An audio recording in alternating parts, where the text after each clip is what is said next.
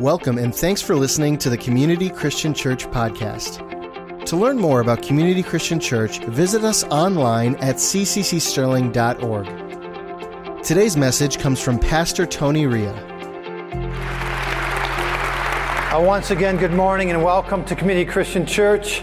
So good to have everyone with us. Are you happy you came this morning? You happy you tuned in? It's good to have you here. Uh, just a quick note uh, before we get started. Uh, this past Friday, we had our big men's event. We called it our Wild Game Dinner.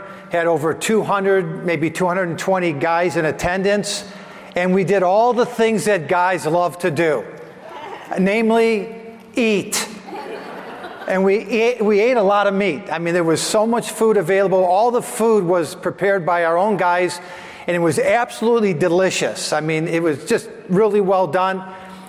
And then after we ate, uh, we gathered here in this sanctuary and we listened to the bear man's testimony. Remember, we announced that, that he was the guy who was viciously attacked by a grizzly bear and he survived to tell us about it.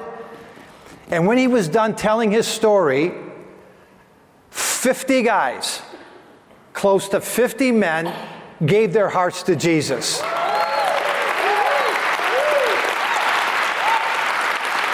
Check it out. They raised their hand for salvation or to get right with God, stepped out of their seats. These are guys we're talking about now. Stepped out of their seats and came up here on stage. And if you don't believe me, I have a little evidence.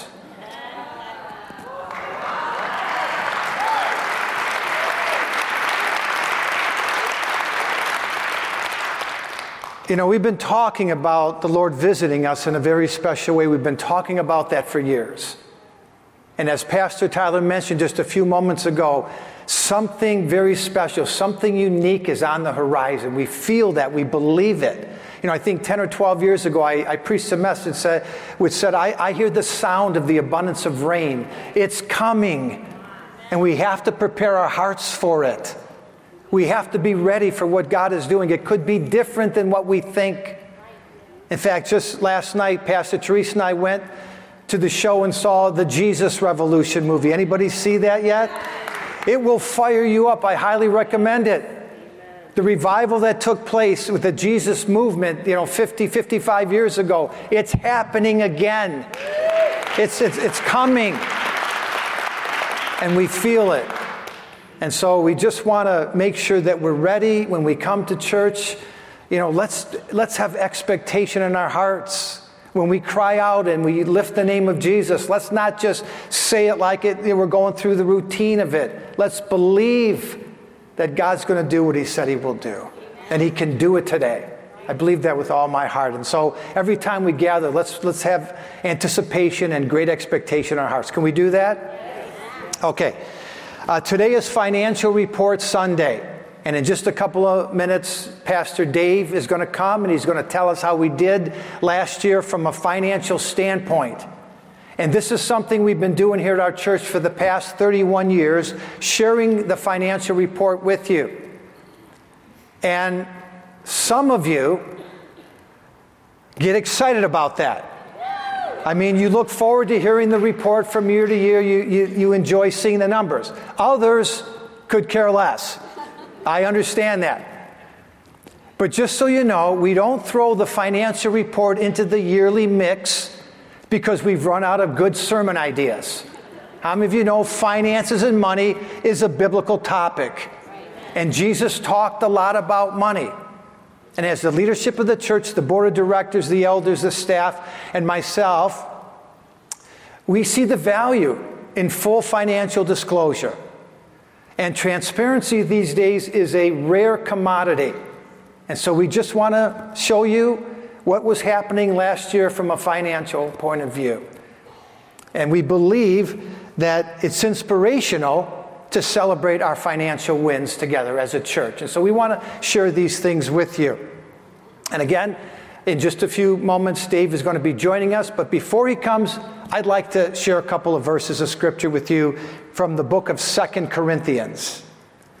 And believe it or not, in this passage of scripture that we're about to read, Paul the Apostle had the same ideas we're having today. He was sharing a financial report. He had just led a church wide offering, and he was trying to raise money for the poor believers living in Jerusalem. And after he took that offering, he went from church to church and they gathered as much money as they could. He reported back to the churches what had happened. So here it is 2 Corinthians chapter 8, verses 1 through 5. Now, I want you to know, dear brothers and sisters, what God in His kindness has done through the churches in Macedonia. And keep in mind, the Macedonian churches included Philippi and Thessalonica, two churches that Paul himself had not only planted, but had established. So he said, I want you to know what's been going on. Verse 2 The Macedonian churches are being tested by many troubles, and they're very poor. But they're also filled with abundant joy, which has overflowed in rich generosity.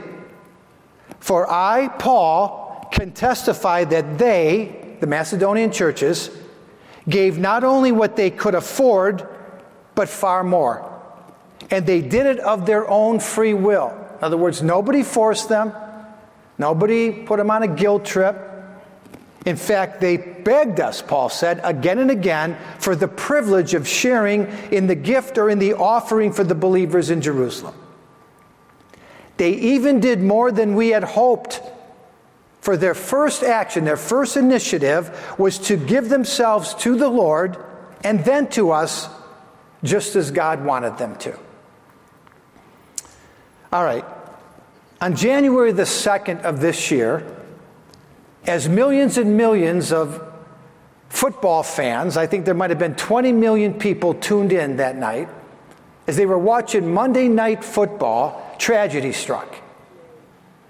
Buffalo Bills safety Damar Hamlin collapsed on the field during the first quarter of the game. He had cardiac arrest or a heart attack. And after they paddled him, gave him CPR, uh, they put him in an ambulance, rushed him to the hospital where he remained in critical condition for several days.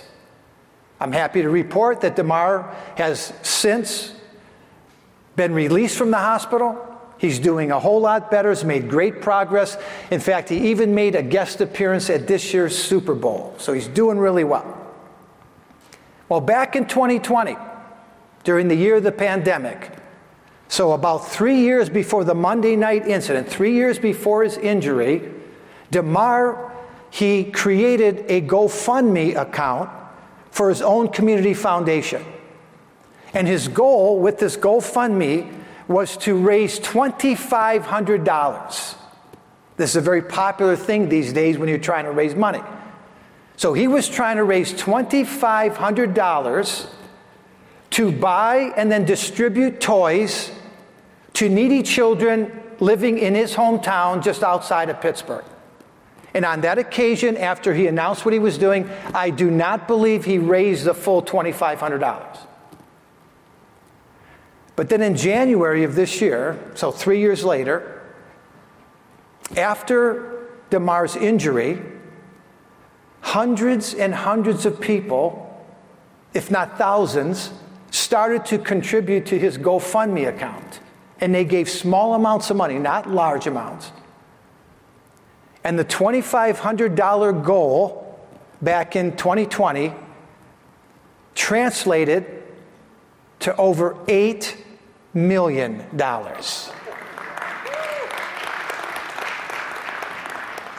You should be saying, wow.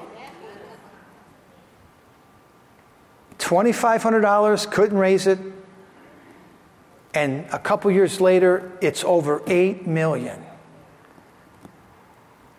You see, when you focus in on your own resources, when you think about, and you only think about what you have, it's easy to feel insignificant and to conclude there's no way in the world that I'm ever going to make a significant or a sizable difference.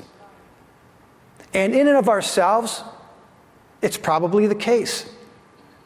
But together, we can do amazing things. When we pool our resources when we sacrifice, when we do our part, the sky's the limit. And we can have a tremendous impact. And that's precisely what happened with the Macedonian churches. The scripture tells us that while they were going through a relatively severe financial trial, one in which they were trying to save as much money as they could for themselves. They didn't know what the future held, they didn't know what it was going to be like tomorrow, if they would even have food on their table. During a very tough time, the economy was down, it wasn't working out well for them.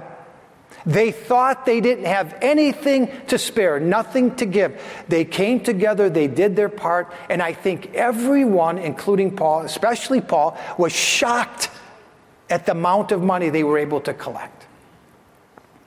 And as a result, not only did they meet the needs of the local church, but their generosity and their more than what they thought they had offering, it met the needs of the poor.